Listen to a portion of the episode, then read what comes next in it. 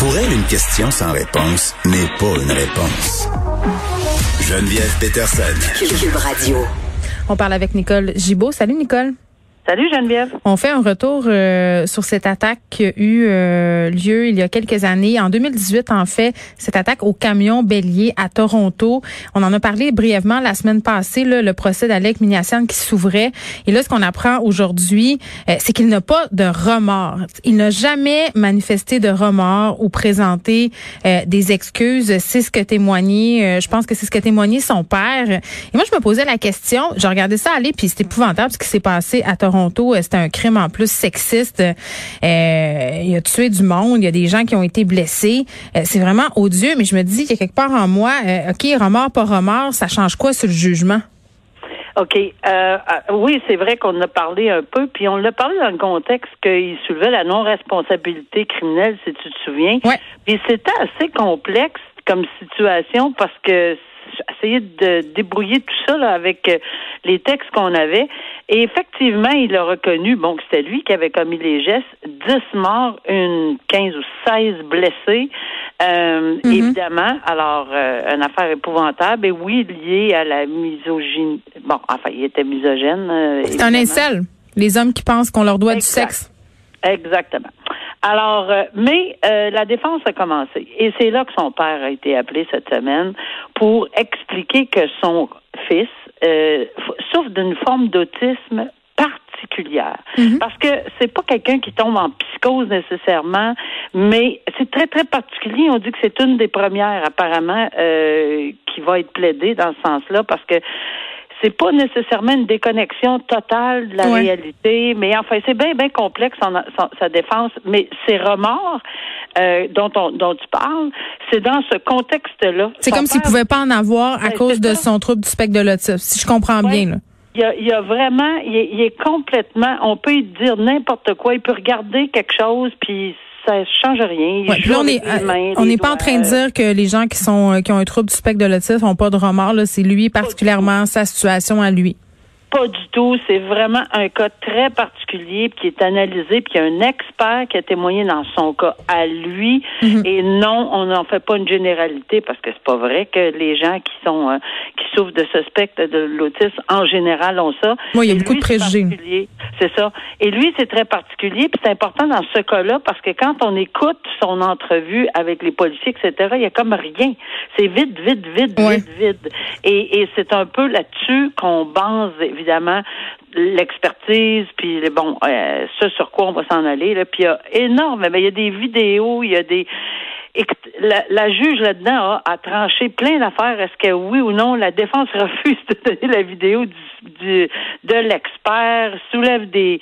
Il y a des questions là-dedans incroyables. Finalement, la juge a tranché en deux, et a dit oui, vous aurez les, la possibilité d'écouter l'expert, parce que c'est important pour la couronne d'écouter l'expert de ce monsieur qui dit que c'est à cause de ça qu'il ne veut pas être trouvé responsable criminellement. On s'entend que c'est une, une nécessité pour pouvoir contre-interroger cet expert-là.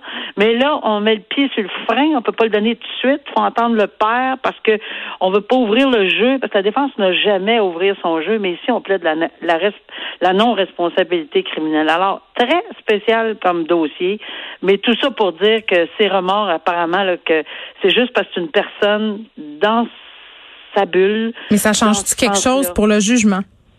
Ben, moi, je te dirais que s'il est trouvé non, euh, non criminellement responsable, ça va être à cause de tout ça. C'est pas juste le remords. OK.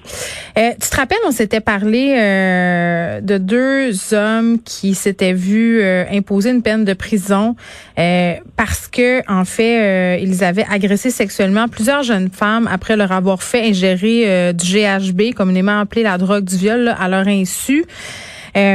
Eh bien, le frère d'un de ces hommes-là euh, a été arrêté dimanche. Euh, on le soupçonne d'avoir tué son père avec un katana. Euh, j'ai envie de dire drôle, de, c'est toute qu'une famille là. mais bon, donc là, les policiers l'ont arrêté dimanche pour le meurtre de son père. Et tu fais bien de relater tout ceci parce que juste un survol pour expliquer qui c'est. Alors, la victime là-dedans est effectivement le père, soit Guy Giroux. La personne qui est soupçonnée puis qui est mise en, accusation présentement pour meurtre deuxième degré, c'est Marc-André Giroux. Et oui, c'est son frère Michel Giroux avec un autre individu, comme tu as bien souligné, qui, a, qui ont été sentencés à sept ans de pénitencier pour mhm. avoir drogué plusieurs victimes euh, au GHB. Et j'ajoute que le suspect qui a tué son père, alors tu as les deux frères, tu as le père qui est décédé. C'est pas drôle, mais c'est incroyable cette famille-là. non, mais c'est ça. On dirait Animal Kingdom. Exact. Alors, Marc-André Giroux, là, qui est accusé, ben lui aussi fait face à des agressions, une euh, des euh, accusations d'agression sexuelle euh, qui datent de 2018, ah, ben mais pour lesquelles il était accusé en 2019. Alors, j'ai envie de dire quelle famille, euh, parce qu'il n'y a pas d'autres mots, mais effectivement, euh, moi, nécessairement, là, ça c'est inusité qu'on voit ceci, mais malheureusement, dans ma carrière, j'ai vu, sans nommer de nom, là, j'ai vu ce genre, malheureusement, euh, souvent entre père, fils, etc. Souvent, évidemment, les exemples donnés sont pas toujours les meilleurs. Alors, euh, mais il reste qu'une personne a perdu la vie, qui est le père. Là. Euh, et ça. Moi, je me, je me posais la question parce que l'arme utilisée, un katana, c'est la même arme qui a été utilisée le soir de l'Halloween par cet homme qui a assassiné deux personnes et en a blessé d'autres. Puis il n'y a pas de lien entre les deux événements, mais ça me faisait poser la question, coudon, est-ce que c'est si facile que ça de se procurer ce type d'épée-là, un katana qui coupe euh, vraiment, vraiment beaucoup. Là, on peut faire, euh, on l'a vu, des dommages importants. On peut causer la mort de quelqu'un. Est-ce que ça devrait pas être mieux réglementé?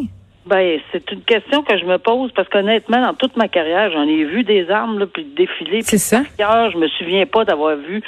Peut-être que c'est prohibé, peut-être que c'est dans la liste, mais c'était tellement inusité comme arme que moi je l'ai jamais rencontré, j'ai jamais vu ça. C'est la première fois à Québec qu'on entendait parler de ceci. Et oui je serais très curieuse de savoir si ça fait partie des listes de, dans, les armes qui, qui sont illégales, de toute évidence, là, mais si ça ne l'est pas, il devrait commencer à l'être, là, ou bien donc euh, qu'on soit en mesure de savoir, parce que de toute évidence, par contre, euh, je réfléchis tout haut, là, euh, oui, c'est une arme qui peut faire beaucoup de dommages, mais il y a plein de choses dans une cuisine qui peuvent faire beaucoup de dommages également. Là, on n'est pas pour enlever.